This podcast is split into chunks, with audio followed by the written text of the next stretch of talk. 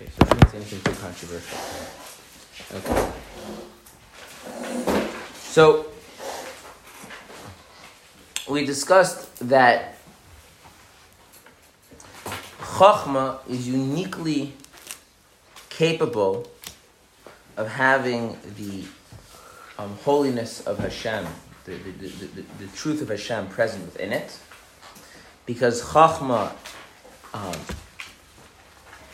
has this um, quality of, of complete self abnegation, right? complete self surrender. Right? There's no Chachma has no interest or drive or tendency or whatever word you want to use to preserve itself and so it can be completely taken over with the awareness of, of the truth of Hashem. And this stands in contrast to Klippa, where Klippa's primary consideration is, as he says, give, give, right? How do I, how do I become enhanced? Feed me, right? How do I maintain myself? And so the Sitra, the Kedusha, the side of holiness, is defined by the presence of Chachma. And that, again, the presence of Chachma can be in various ways. It could be, we're talking about the godly soul, which is which is, so to speak, chachma in its essence. We can talk about the other aspects of the godly soul which are enlivened by that chachma. We can talk about angels, which are which have some element of chachma, um, which gives them an, uh, an ability to, to genuinely worship and serve Hashem. And then we have the sitra, the, the achra, the other side, which is where is devoid of chachma. Um, and because it's devoid of chachma, right, the, the godliness is not present there. And if we equate godliness with life, right, the absence of life is death. So klipa is essentially dead. Now, um, we, uh, the, we spoke about this in the class that, that it's better, and for the rest of this, this class, I think it's better to think of things much more in psychological terms than physical terms. So don't think of like a corpse. Um, right, but think of a person who's dead inside, right? They may still be able to function. They may be actually have a lot of power. I gave the example of a pop star, right, who may be right, quite dead inside, and yet they're they have the power to energize you know, tens of thousands of people, right? So klipa is like that, that it's it's it's really dead, um, but it is nonetheless created by God and does have a kind of a power to affect and to energize things. Right? Um, now, then we started talking about um, not just Klippa in the abstract, but the Jewish people themselves. So we're going to backtrack and go a little bit slower. We, we did this a little bit quickly, um, oh, not yesterday, um, Tuesday. So we are on, I don't know, does your copies have page numbers on them? Um, 89. So, 82. No, 82. So I want, I want to go back to 80. Um,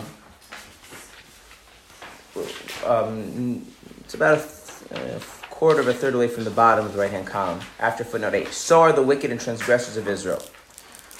Right, so the idea is that, that being devoid of chachma is synonymous with being dead. Right? Um, and again, you could be dead and not know it. Right, good. What? Very good. Yeah. so are the wicked and transgressive of Israel before they face the test to sanctify God's name, right? So everything we just said about the difference between Sitra Achra, the side of, that is lacking in Chachma, and the side of holiness Chachma, that, this, that, that the Sitra Achra is dead because it lacks the life, um, the, the, life quality of, of, of God's presence. That is true of the wicked and transgressors of Israel. But that remains true only until what point? Until they're faced with the question of sanctifying God's name, until the case of martyrdom, right? So, as of right now, right, where so you have a person, and this person um, is not living a life centered around an awareness of Hashem and service of Hashem. For right now, that's how we're going to read this. Um, and as such, they transgress the law. They, they do things that the Torah prohibits. They fail to meet the obligation the Torah places upon them. And so, in some ultimate sense, this person is dead inside. Now, they may not know that they're dead, like the pop star may not know that they're dead, right? Um, again, that's don't. We have to remember that the psychological is just the analogy for what we're, you know, the true metaphysical state of things. Okay, don't don't don't equate them too much. But what happens when they're faced with the question of martyrdom, right? So the classic example, the crusaders come and they force baptisms upon the villagers, right? And this person doesn't even consider submitting to baptism, right, and, and, and allows themselves to be to be brutally murdered, right, at that moment they have come alive. Okay? Um, and that again would it would help us understand like why someone like Rabbi Akiva actually would seek out martyrdom. Okay, not that Rabbi Akiva was a sinner, but that that's a, that's a, you know, so if we think of being alive, um, and here I want to stop and, and dwell a little bit about the notion of life. We're going to be talking a lot about being alive, and I made reference to it when we talked, for example, of a pop star. It's very hard to really explain what it means to be alive. Um, and I think that should be our starting point. Because when we know that something is hard, the fact that we have we don't succeed fully in doing it, we can be more accepting of that, right? If something one of the things you should never tell as a, a, student, if you're a teacher, a student who finds something very difficult, if the student finds something very difficult, is tell them that it is easy. Hmm. Because then what you're telling them is, you're stupid. Right. But if you tell them, no, it's actually hard. Now, it could it be uh, hard, maybe given you know their unique things? Then you're legitimizing the difficulty and encouraging them to put more effort into it, and they can even right. Now, um, you have to balance that out, just an educational thing. With if something is actually easy and the person is just being lazy, um, that's different, right? You have to differentiate that. Sometimes a person isn't succeeding because they're just not willing to put in the work. Okay, so what is life? So it's hard. It's hard to really get at what life is. So we'll, we'll make an attempt. Um, this is a, a, a classic way that Hasidim would describe what life is. Okay. Um, let us imagine you had a very um, difficult, um, a very difficult day. Okay. Um, you have a lot of different roles, right? So we'll, we'll, we'll use a female because you're all female, right? So you're a, a wife and you're a mother, right? And you had, say, a difficult time with the children, right? The one child was misbehaving, another child has a doctor's appointment. Um, there's there's um, being an emotionally engaged and supportive wife.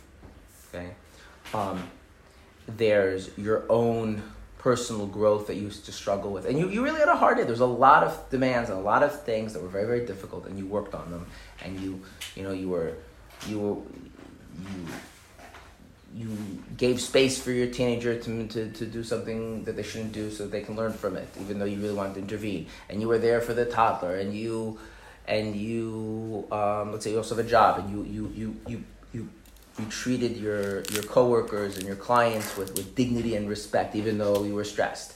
And you were pleasant and supportive to your husband, right? And you made sure to try to really make brachas with kavod. Right? It was, but it's hard, it's demanding, right? Okay? Let's contrast that with a different day. Everything is easy. The kids are all out on vacation or somewhere. Um, you sleep in, you get up, you sit on the couch and have, like, you know, read read a read a novel or something you know like that and have some uh, something to drink and then you casually move on to the next kind of uh, pleasurable experience. And that's kind of how the day goes right? You know maybe you go out for coffee and just sit and enjoy the weather and it's nice All right, okay. At the end of those two days okay which one makes you feel like that day actually is the way Chassidim said the, the day was a day. That, that you actually lived a life. The first one. The first one. That's life. Life is not is not a pleasurable experience. I don't mean it's not pleasurable. I just mean saying it's it, it, it, that's immaterial. Life is some is, is, is, life is something that comes together with, although it cannot be reduced to, meaning, significance, proactiveness, um, influencing rather than being influenced. Okay? Um, it had it, depth. Okay? Now, life comes in many different forms, many different flavors. Okay? Um, So when we say, for instance, that the soul enlivens the body, right? It's not merely that the soul gets the body to do stuff. It's that the body c- carries a greater value and significance than just being a lump of flesh or, or, or a biological organism. And that the body has a, engages in its environment in a very proactive way. Like, those qualities are, are, are facets of being enlivened. And ultimately, and this is, this is what makes life very difficult to understand, is that ultimately things gain their value by their relationship to life. And so it's very hard to explain what makes life valuable. And this is actually why, the more you think about it, life itself, in its ultimate sense, can almost be treated anon- synonymously with God. I'm not going to dwell too much on that idea, but if you think about that, right? In other words, if you were to abstract out what it really, what is life itself, right? Right, that gives, that's proactive and gives purpose and gives meaning, gives worth and, and, and, and vibrancy to everything, but it, it doesn't need to receive it ever from itself, ever itself, right? And the soul is kind of like God in that sense. Although again, we've about how the soul is itself enlivened. Okay. So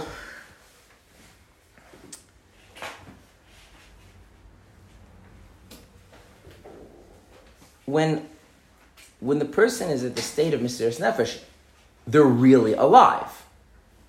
When they're this, when they're when they're when, when someone is in, in, a, in a state of wickedness and transgressing, they're really not alive. Now they may have some things which kind of superficially seem like they're alive. We'll get to that later, but they're not really alive. Right.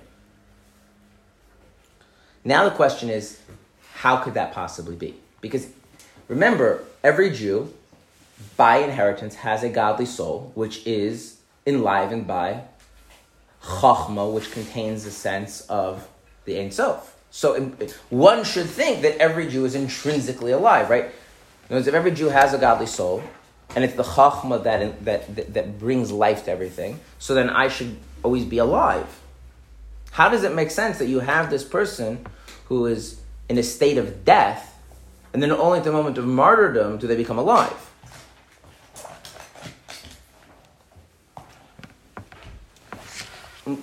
to restate this again even more simply, it would make sense to say that there are two kinds of entities God creates holy entities and non holy entities. The holy entities are alive, and the non holy entities are walking death. Fine.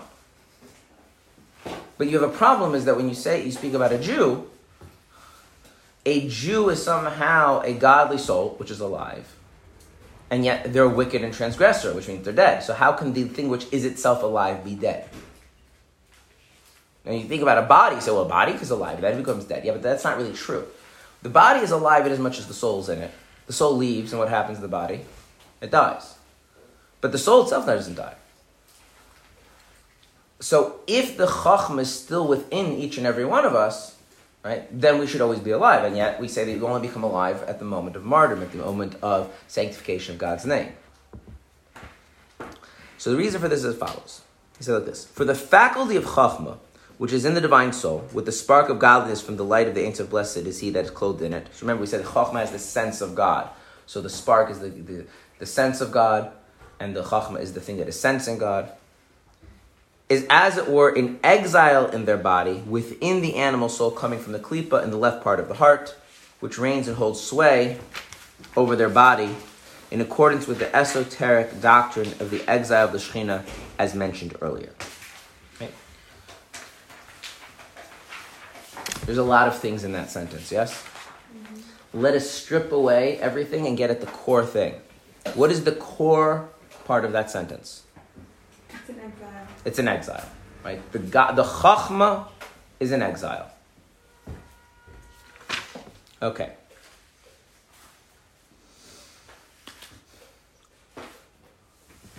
Now,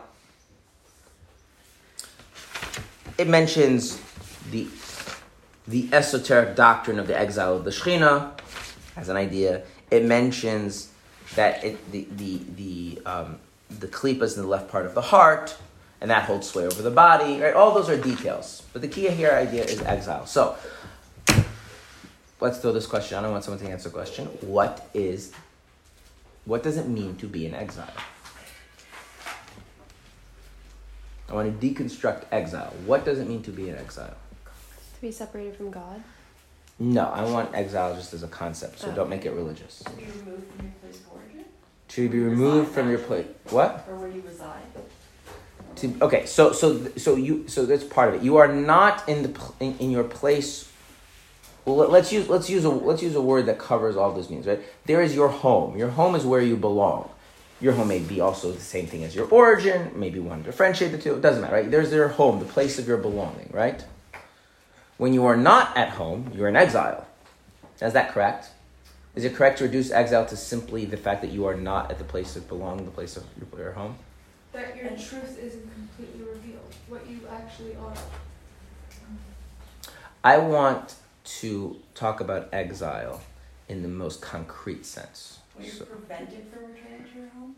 okay, now we've already got something that's a little sound more exile, right? When you are not at home, right, or whatever place you belong, and you are prevented from returning there, at that point we might say the person. Is so a person's on a business trip. I would don't think many of us would say, well, they're in exile, right? Um, but if a person um, there's I don't know a revolution, and they know that they're on the wrong side of the revolution, right, and so they flee their country, right, and now they live in another country, right, and going back means risking imprisonment in jail, right?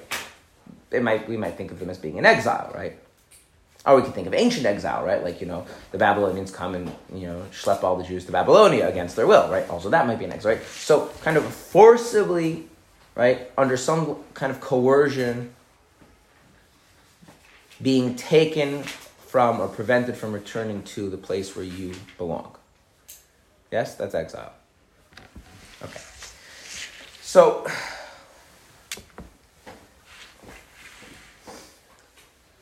that's good for starters. I want to develop that, but then I want to add an important element. Okay. That means you can stop being in exile in a very creative way. How could you stop being in exile in a very creative way? There's the obvious way, right? Like, you know, the Babylonians are defeated by the Persians. The Persians, like, go back to Israel, O Jews. Or, or they're called Judea at that point, right? Go back to Judea, O Judeans, and build your temple to your God, right? And then you're not in exile anymore, seemingly. Right? What would be a more creative way of not being in exile?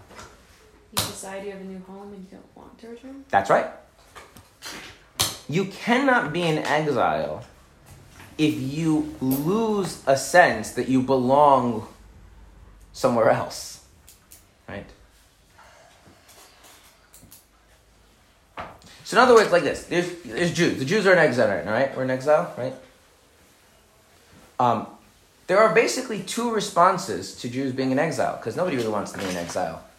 One response is to hope and yearn and pray, or even maybe proactively try to bring about the coming of Mashiach, right? What's the other response?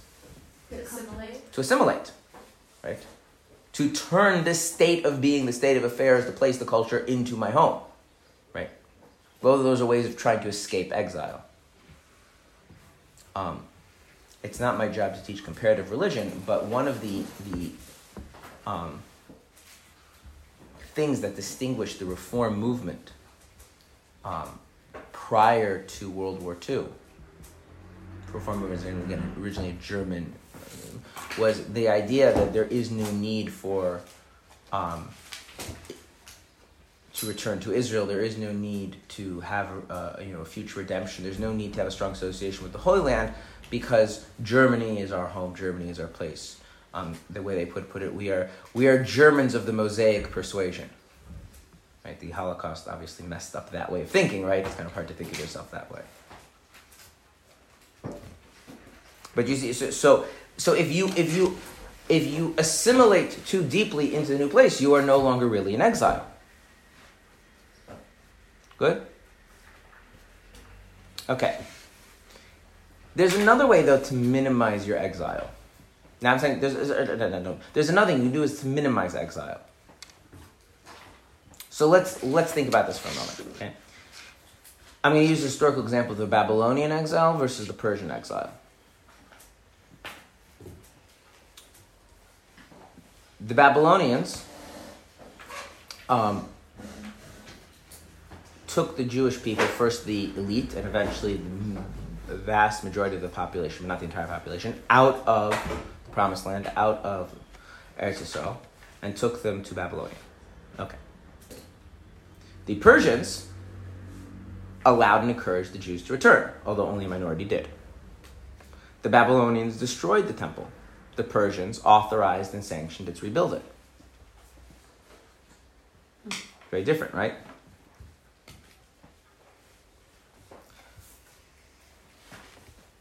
Were the Jews still in exile under the Persians? Why?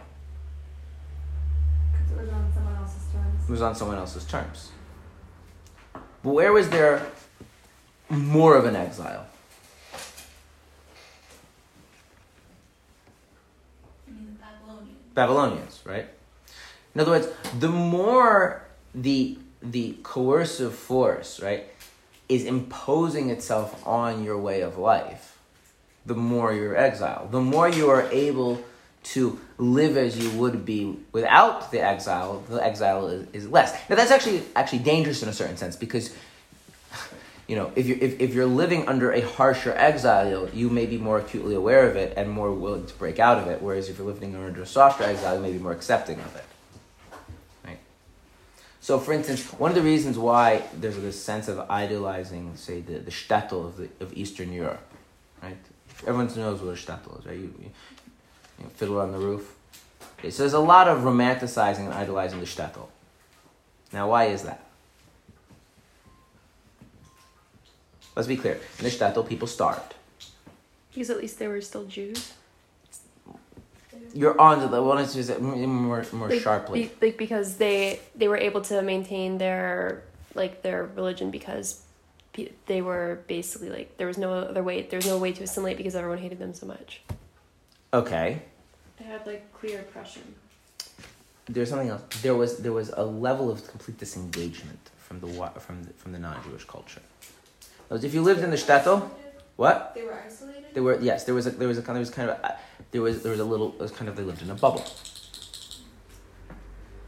Okay, um, and this was actually a tension between Eastern European Jews and Western European Jews. Western European Jews with all the antisemity didn't live in a bubble.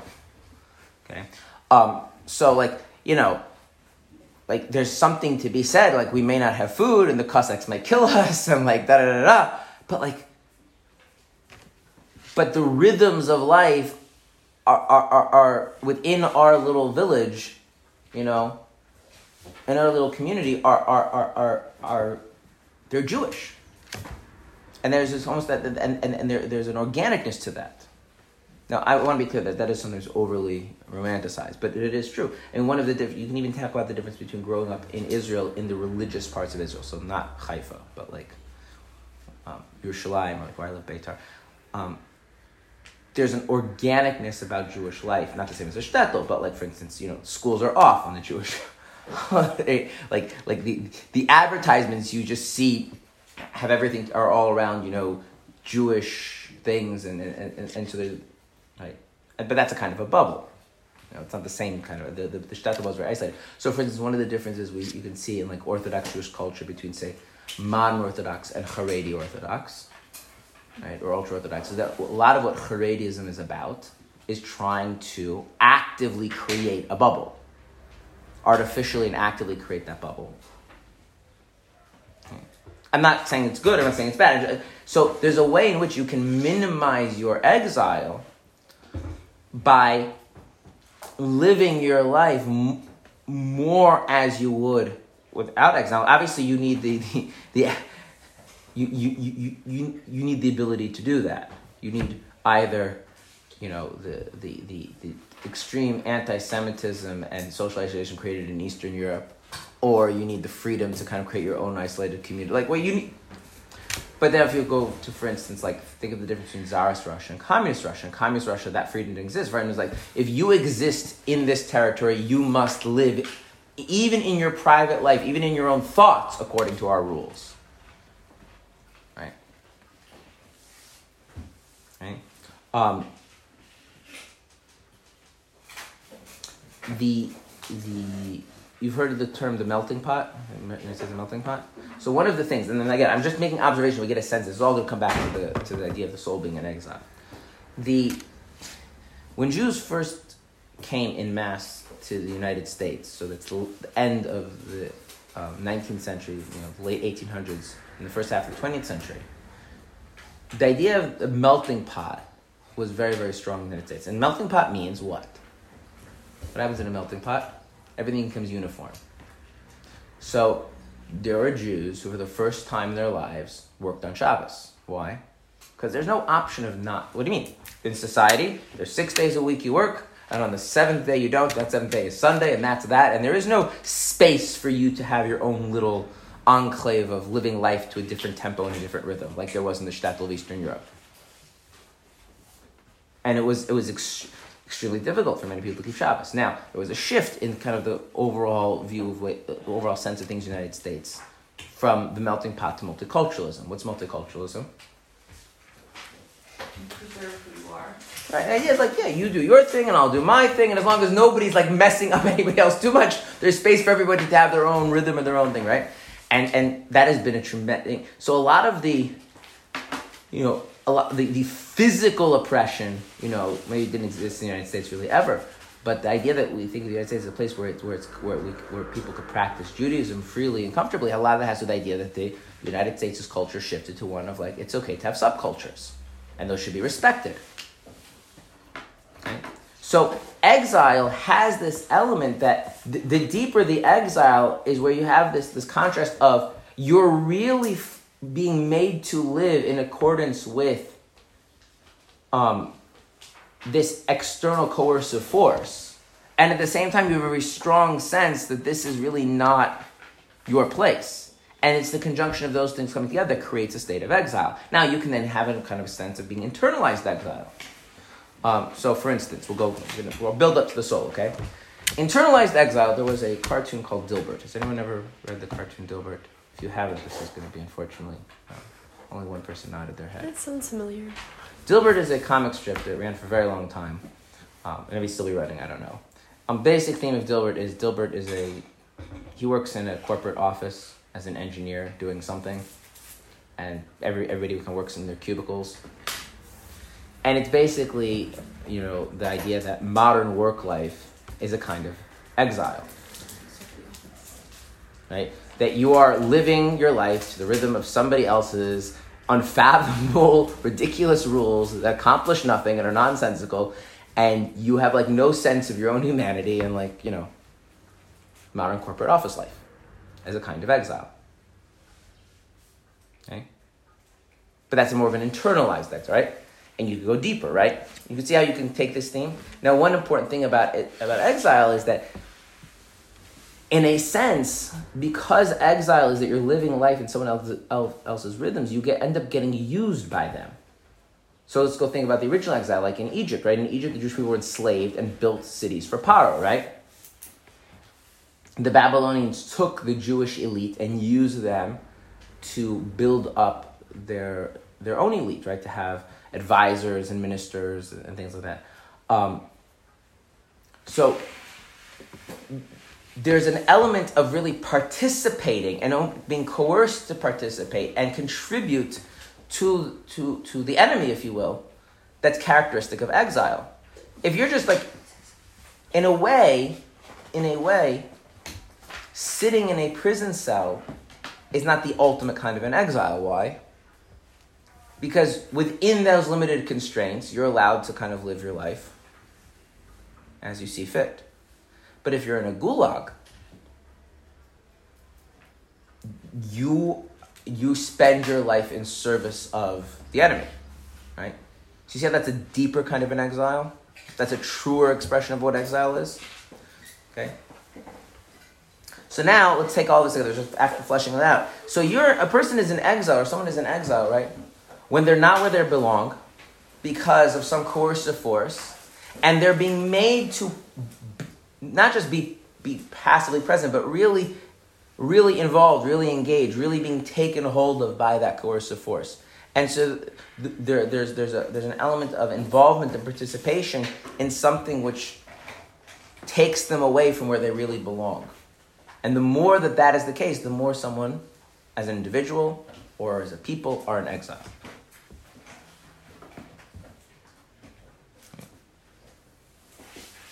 So,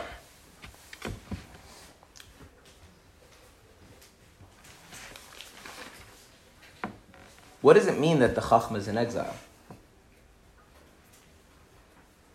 That's what it says, right? The Chachma is in exile. What does it mean the Chachma is in exile? Has the Chachma lost a sense of what, what Chachma really is all about? No. But does that sense have the power to go back to the way it's supposed to be? No. No. So the Chachma has been overpowered by something, right? And is the Chachma just passively dormant there and be- being overpowered? No. What's happening? What? It's being used, right? Right. The idea of being taken captive, taken prisoner, being used, right? I mean, that's where most slaves, and that's how slavery comes about usually, right? Okay. So remember we said that there's like this power, there's this energy, there's this sense of being alive to Chachma.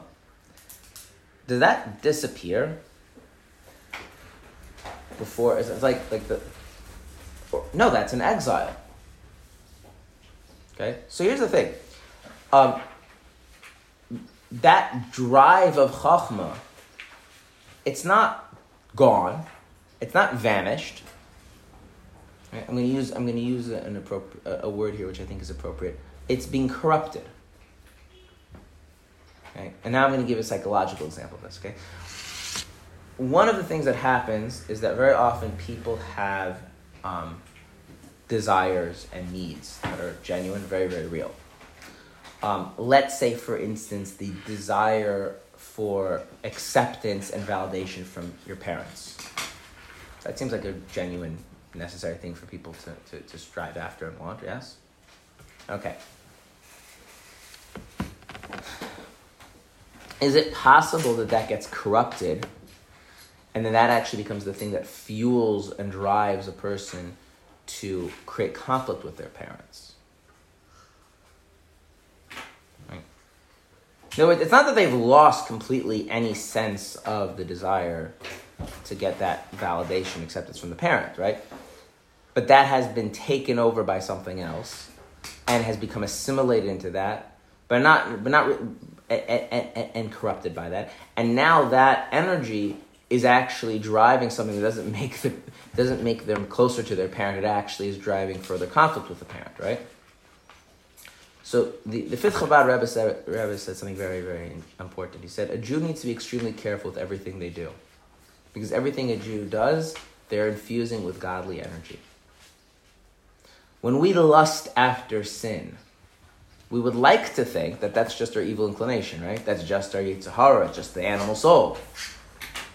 But what do we see? The, the, the, the, the, the animal soul from the klipa the left part of the heart has taken who into exile? the Chachma. And the Chachma we know is, is, uh, is alive in this very, very ultimate sense, right? So that, that power, that intensity, that drive associated with the, with the vitality of Chachma is now empowering and driving the lust, the passions, and all the negativity associated with the animal soul. And thus, the Chachma is in exile.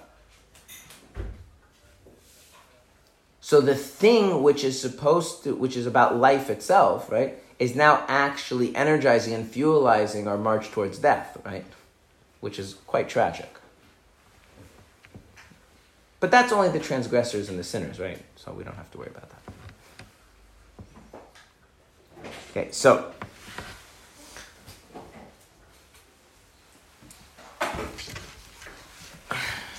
do we feel like things are critical to us? We need them. That our life, like our whole very being, dep- do we have like almost a mesirus nefesh like quality of relating to different things in our life? Not everything, but certain things. Yeah, and what's actually fueling that is the chachma, because the chachma has been taken into exile. Okay, it's been taken captive.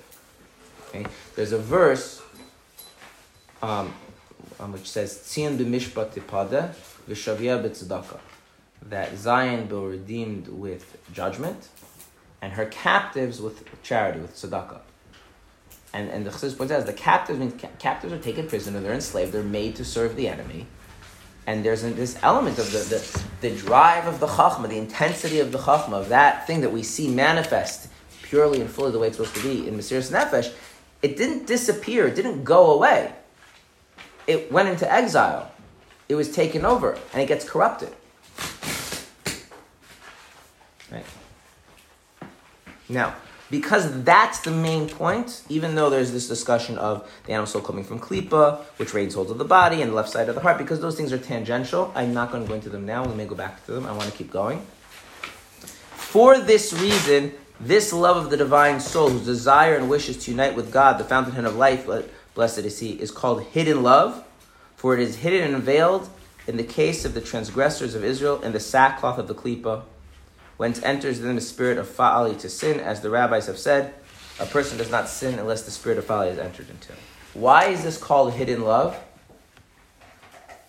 Because this love is hidden. Where is it hidden? What does the text say? Where is it hidden? Where is this love hidden? So when you learn Tanya and no one pays attention to the words and everything's saying, it's hidden deep, deep in the this inner part of your heart loves God. That's not what it says. What does it say? Where is it hidden? What?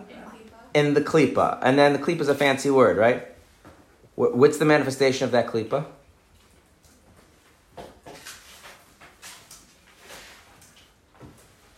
In the sackcloth of the klipa, whence enter there enters into them a spirit of folly to sin. So the mindset that sinning is okay. I like sinning. I enjoy sinning. I'm comfortable with sinning. I could do with some more sinning in my life. No. That's where the love is hidden. It's hidden in that. That's what it says, right? So it's misdirected. It's misdirected. It's called hidden love because it's like the, it's like the rebellious teenager who screams to their parents, "I hate you," right? And someone says, "You know, in that scream of, of, of, of, of venom and hatred and disdain, inside that venom and disdain, is their longing for parental affection. Which is true, right? Um, right, but that so in other words, it's not hidden like in some deep, deep part of yourself. It's hidden in the life that you're actually living, right? A person lives a, a life, a, a life which isn't really a life, a life of kleep, a life of death the thing the, the, eh, with a mindset which is called the spirit of fire that that's okay and that's acceptable and that's good and that's positive and they get into it. The love of Hashem to reunite with Hashem to the extent that you lose your entire being total that we were speaking about the last few classes that drive is embedded in the life of Klippa that the person is living.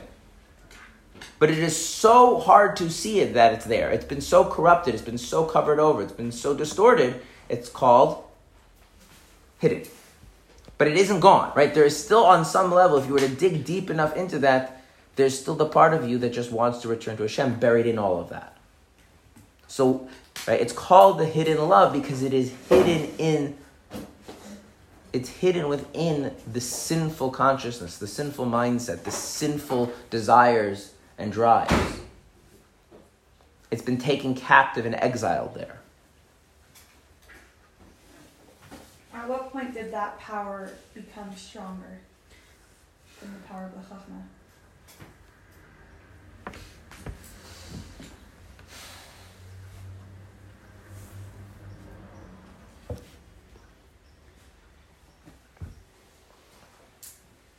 I'm not going to answer that right now because there's more to this discussion, and then when we go through more of this discussion, then maybe I'll come back and answer that to the degree possible because there's actually a few questions embedded in that, but I don't think because we have a full picture, it's even worth getting into it right now. Okay, right? So,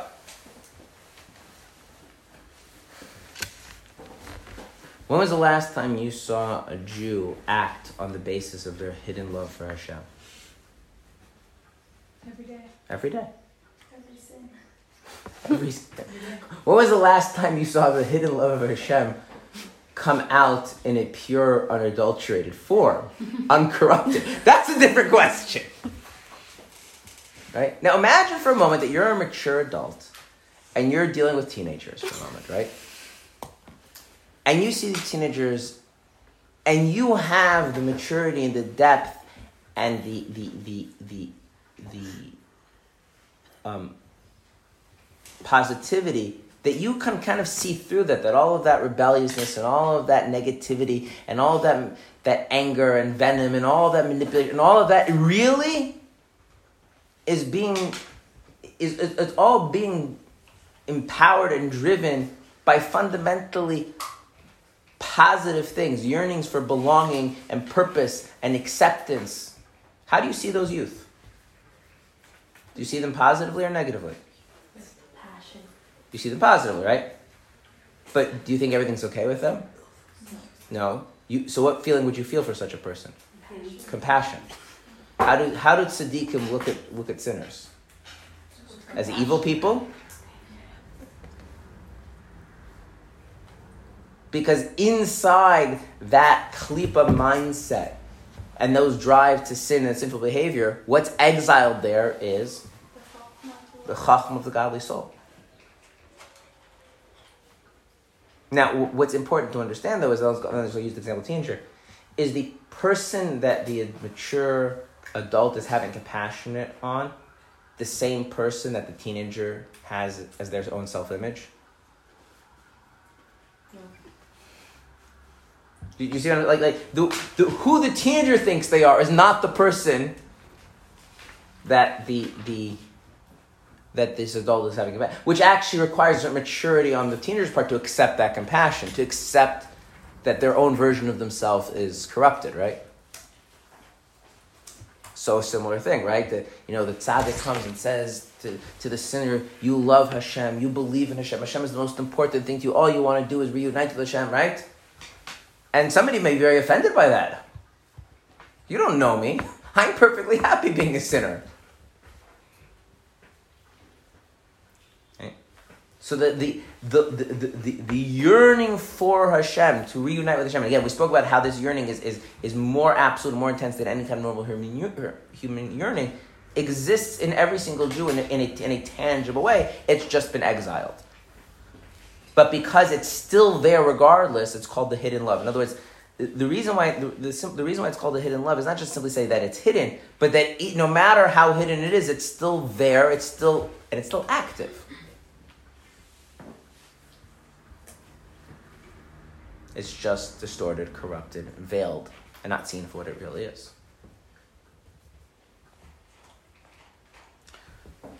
Okay. Why is the klipa able to do that? Um, two things. One, partially that will be answered in the, what we're about to learn, continuing chapter 19. But that answer is insufficient. Um, and then the deeper part of that answer is actually answered, remember, at the end of chapter 29. There's actually two different questions here. One is um, about just the, the, the essential question of what gives Klippa power over Chachma in principle, and that's or, or over holiness in principle, and that's answered answered in chapter end of chapter twenty nine, if I remember correctly. Double check. So.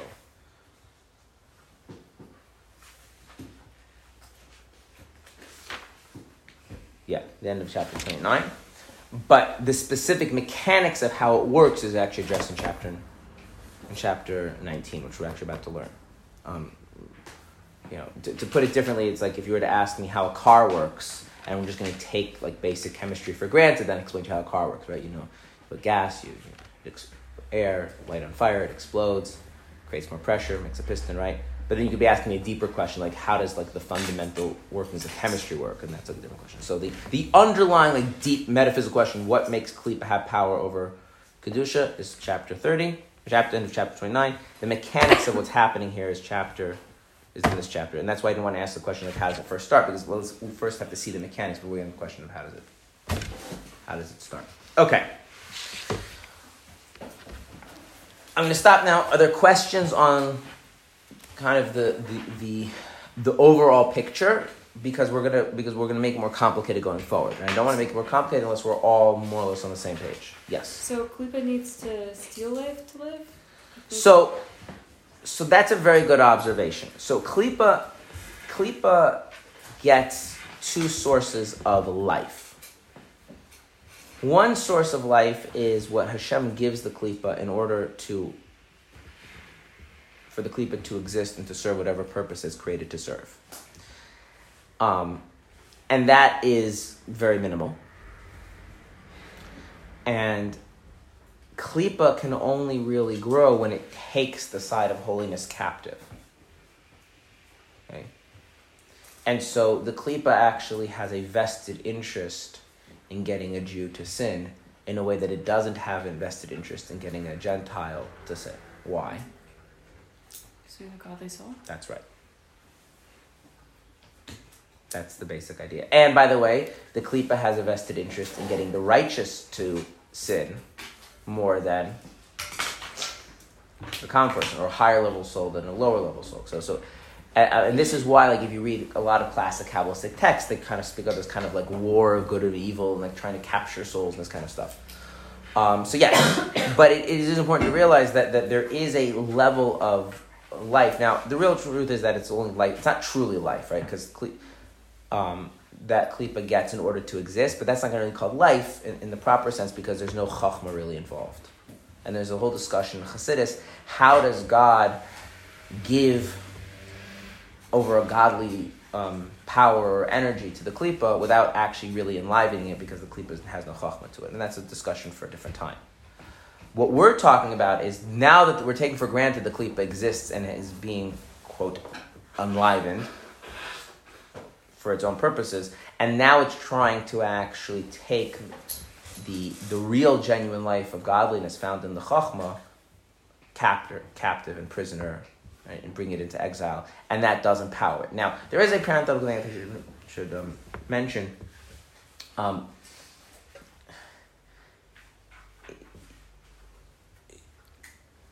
you know that there's like sometimes you can play games with people where like it doesn't matter what they choose ultimately they're going to lose because everything is set up the, the deck is stacked against them so to speak.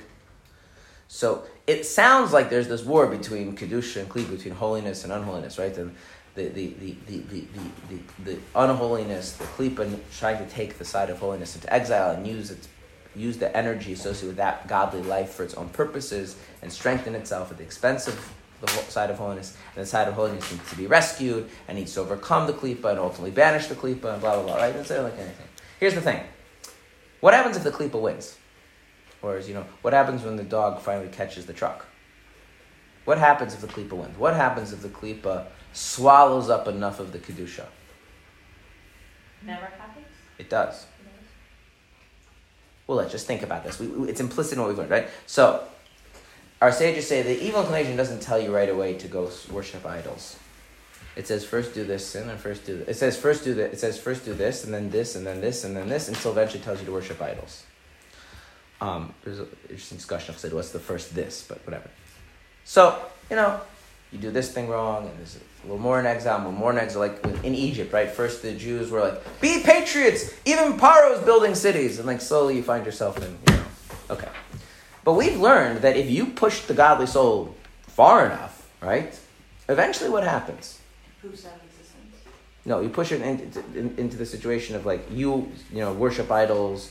What does the, godly soul do? Like flares up. If chachma flares up, and then what happens to klipa? Losing. It loses. Or let's do another example, right? Eliyahu Navi tells the people, look, if you want to worship God, worship God. If you want to worship Baal, worship Baal. Just don't do this back and forth thing. Whichever one you want. You want to worship Baal, go for it.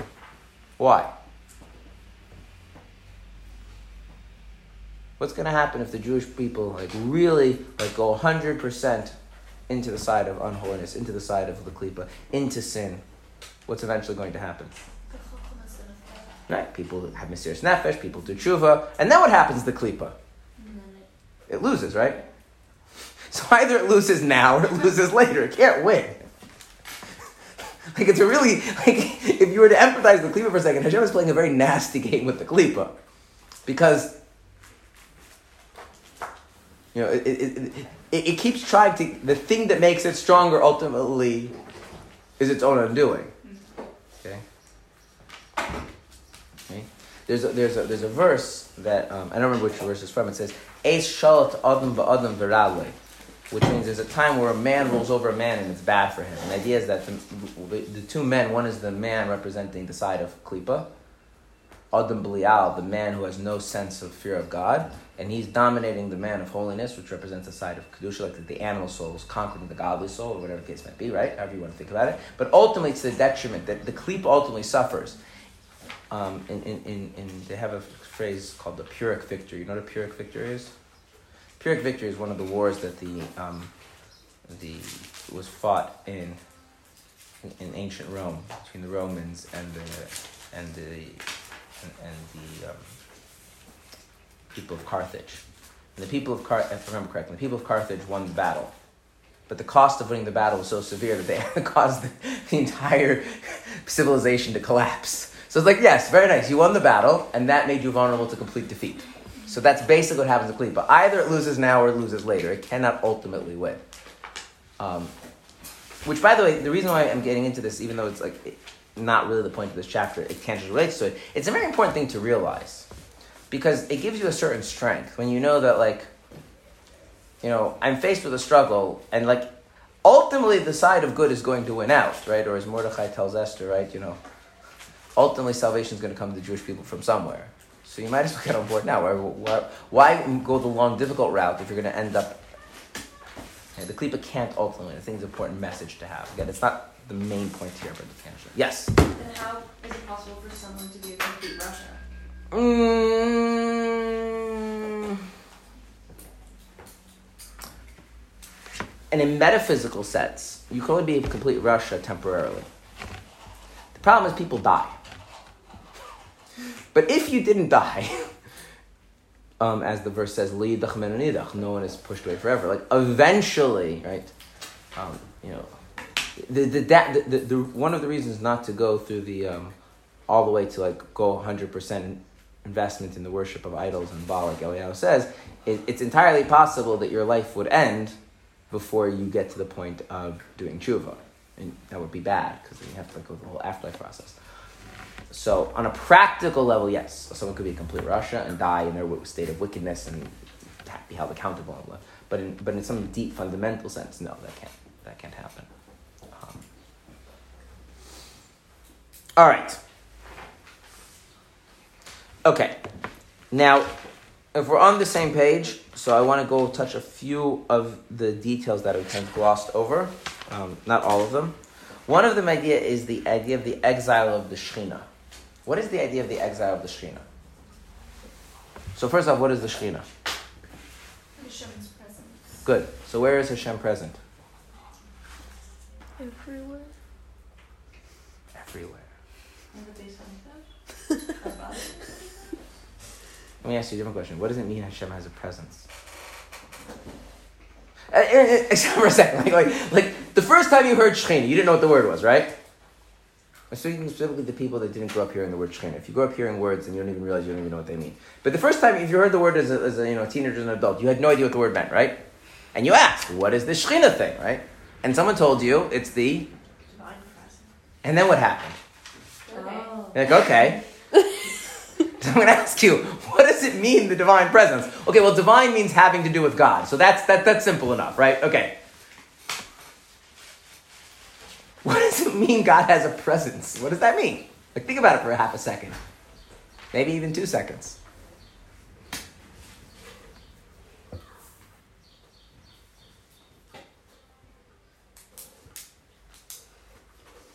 I really shouldn't say this because this podcast is online and it's entirely possible that somebody might uh, identify who I'm talking about. So, I'm debating whether how, how much to change. How much to change? No, no, no, no. So, so I know of a synagogue. Let's put it this way. I know of a synagogue that had a rabbi, um, and this rabbi was very influential in building up the synagogue and the community. And eventually, he left, and he became a rabbi in a much larger community in a different city with a much larger Jewish population. So you kind of like gotta, you know, it's like eventually, like you get to the, you, you want to progress in life, you want to move on, right? So it's like you know. So they needed to hire another rabbi. And um, after searching long, they, they, they hired they they hired. Well, they, they tried to replace that rabbi, but it's like you, it's hard to replace somebody who's at like the top of like their experience and career in a certain thing with someone who's just starting out, right? That's kind of it's always like. The, is that something also with students, right? Is that when you have students at the beginning of the year, they always seem much dumber because the immediate point of reference you have is the students from last year, but you're remembering them at the end of their education of the year, and you're making if you're teaching the same class. So it's a similar thing. Like you're hiring a rabbi, you want someone who's just like where the old rabbi was, but like you're not going to get someone the old rabbi was because someone who's like that is moving on. If, again, if, if people that think of the rabbinate as a career, you know, or something along those lines, right? So they ended up hiring the assistant rabbi as the main rabbi, um, um, and uh, he's a very good rabbi. Okay. Here's the thing. So you had these two rabbis. One of the differences between the two rabbis is that the first rabbi, the one who left, moving on, he had a presence. The second rabbi doesn't really have a presence. Now I don't mean that in any absolute sense, but for starters. But so I'm going to say, right? The old rabbi really had a presence. This rabbi doesn't really have a presence. It's actually one of the reasons probably why they didn't even th- they think of hiring him. It's only when they couldn't find him, like hmm, you know, he's actually a pretty decent person, a good rabbi, whatever. But he doesn't have a presence. So what is? So I'm going to ask you not about the divine presence, but the rabbinic presence. What does that mean? The first rabbi had a presence, and the second one didn't. It's like the ability to influence. I mean, if you don't have the ability to influence, you're just a bad rabbi. And he's a good rabbi.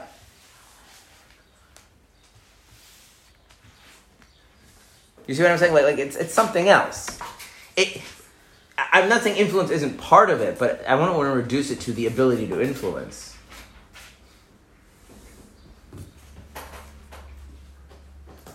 The ability to compel.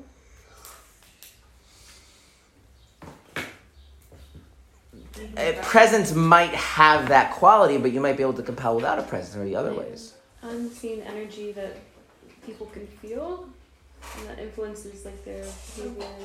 You're getting on something. So here's the thing: the first rabbi, when he came into shul, everybody knew he was in shul. Right? He had this, as you put it, an unseen energy. There was a sense he is here. Moreover, right? There's a, there's another interesting thing. So communities often have many different institutions. Like you could have a shul, and you could have a school, and you could have a mikveh, and you could have like a, you know, different, different and, and these institutions are all basically independent institutions. They all probably have their own, they have their own, you know, uh, budgets and their own board and their own directors, principals, whatever it is, right? The first rabbi, he was in charge of everything. Does that mean he was officially in charge of everything? He was officially the director of all these institutions? But basically, all the other community institutions basically had a sense that, you know, he sets the tone and he sets the agenda. Why? Because he, ha- he had a very powerful presence. One of the things that happened when he left is there was a lot more independence. You know, the, the new rabbi is very much just the rabbi of that shul, and it doesn't have the same kind of influence over the school and over the, the yeshiva and over the kollel and over the. Eh, It's not not saying one's good or I'm saying bad. It's just different, right? There is this kind of exuding an energy which makes the fact that you are there and you are significant felt by others, and it has an influence and it is compelling, right? But that's different from me like trying to persuade you, right? Or me or, or, or, or using threats of violence, right? You can you can you can influence people in many different ways. Um, in Hebrew, this is called kavod. And a person has a, a the, the, the, the, the, often translated as, as, as honor, but the way the way the, the, the fact that they're, the fact that another person is a person, they have a certain presence, and that has a certain effect on other people, right? So, for instance, you're not comfortable acting in, in certain ways when other people are around. Why? What are they going to do? Right? But that's because you feel their presence, and there's a certain something that comes about because of that. Okay. If you want to think of a very, very physical example, you think about you have fire, right? Even if you don't put your hand in the fire, just put your hand close to the fire, you can feel the heat, right? Mm-hmm. There's a presence to things, right? So, what is the divine presence? It's not God. It's a sense of Hashem? It's that there's something, so to speak. Well, it's well, so it's not. It's not. You, it's not a sense of Hashem. The, the heat is not you sense the heat, right? It is something, right, that makes m- makes it possible to feel that Hashem is there.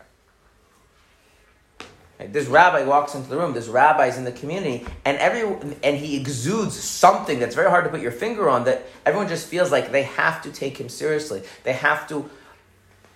They have to to to to um, acknowledge him. They have to kind of organize things around his leadership because he's exuding some something. And the other rabbi, he's very nice. He's very sensitive. He's a great Torah scholar in, way, in certain ways, he's probably a better rabbi than the first rabbi, but he doesn't have that. He doesn't exude that in the same way. I'm not saying he doesn't have a presence at all. Every person has a presence of some kind or another. By the way, give an interesting example, most people have a very egotistical presence. What do I mean by that? Most people, the stronger their presence is, the more you feel like there's less, so to speak, space for yourself. So some of the very powerful presence, okay, and they're not focusing on you. Okay, like there's a different thing when someone focuses on you and they kind of legitimize you. There's just if a very person with a very, very strong presence comes into a room, there's kind of like a dampening effect on everyone else. Okay? There's another kind of strong presence which is much rarer. Okay? And this is the kind of presence that a tzaddik has. It's a major part of Chassidus. It, it, it, I would say historically it was not a major part of Chabad Chassidus, it was definitely part of Chabad Chassidus, although by the end it became much more of a central thing. A tzaddik's presence does the opposite. What does a tzaddik's presence do? Give space for others. N- more than that, it's like a vacuum. A vacuum, right? Right? What, what does a vacuum do? It sucks things in, right? So it doesn't just passively give space, it actually draws out.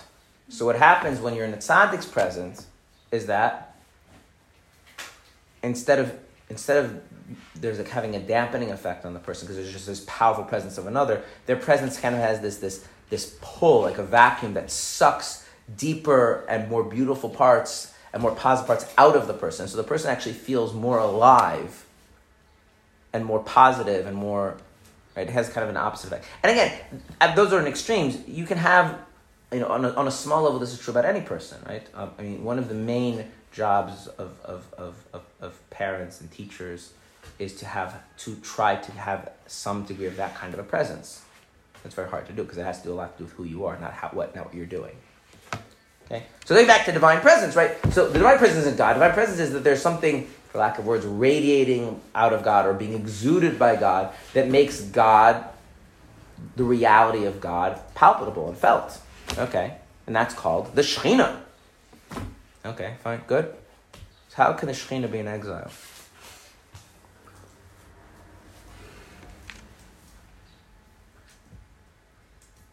Is it that you're feeling godliness in like the wrong places? We feel ourselves too much? You started saying you were feeling we're feeling godliness. In places of unholiness?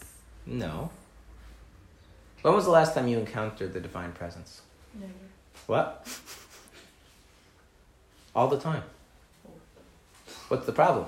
The divine presence is in. So, does the divine presence give you a sense of the divine? No. It gives you a sense of that which obscures the divine.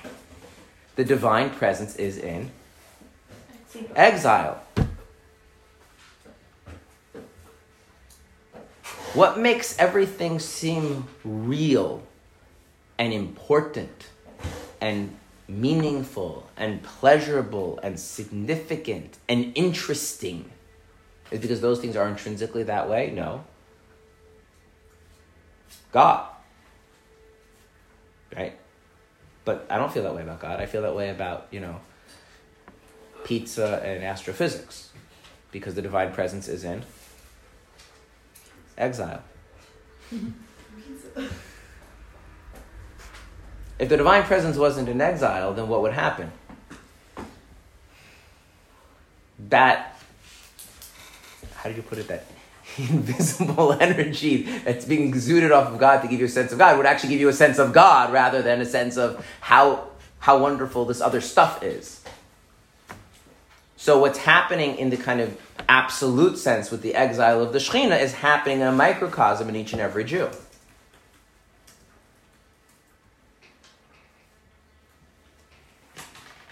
And I will just now quote a Zohar, and we'll end the class on that Zohar, okay? The Zohar says,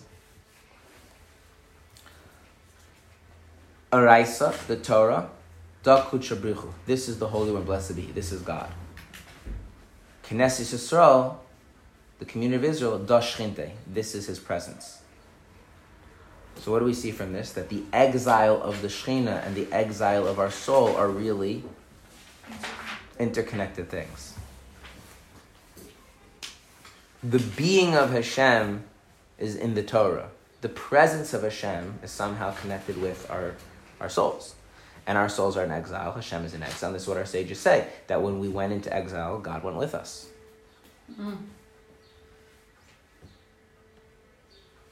Good? Okay. When did this exile begin?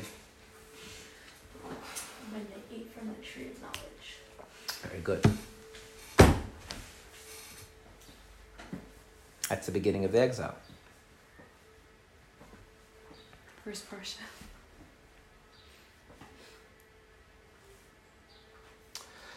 So what we're going to now learn going forward is exactly what part of Chachma is in exile, what part of Chachma is not in exile, right?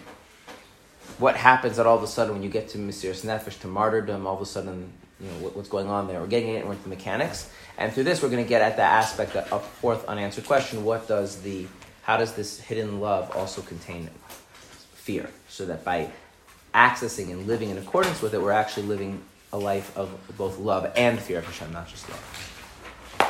Um, one thing, remind me so I don't forget to do this because it's not mentioned explicitly in the Tanya. One of the questions that's asked is if it's going to be both love and fear, why is it called the hidden love and not called the hidden fear? Um, does actually directly answer the Tanya. The, the previous Rebbe has an explanation, and I want to make sure I don't forget to tell you. So, if we finish the chapter, and I'll tell you, remind me. All right.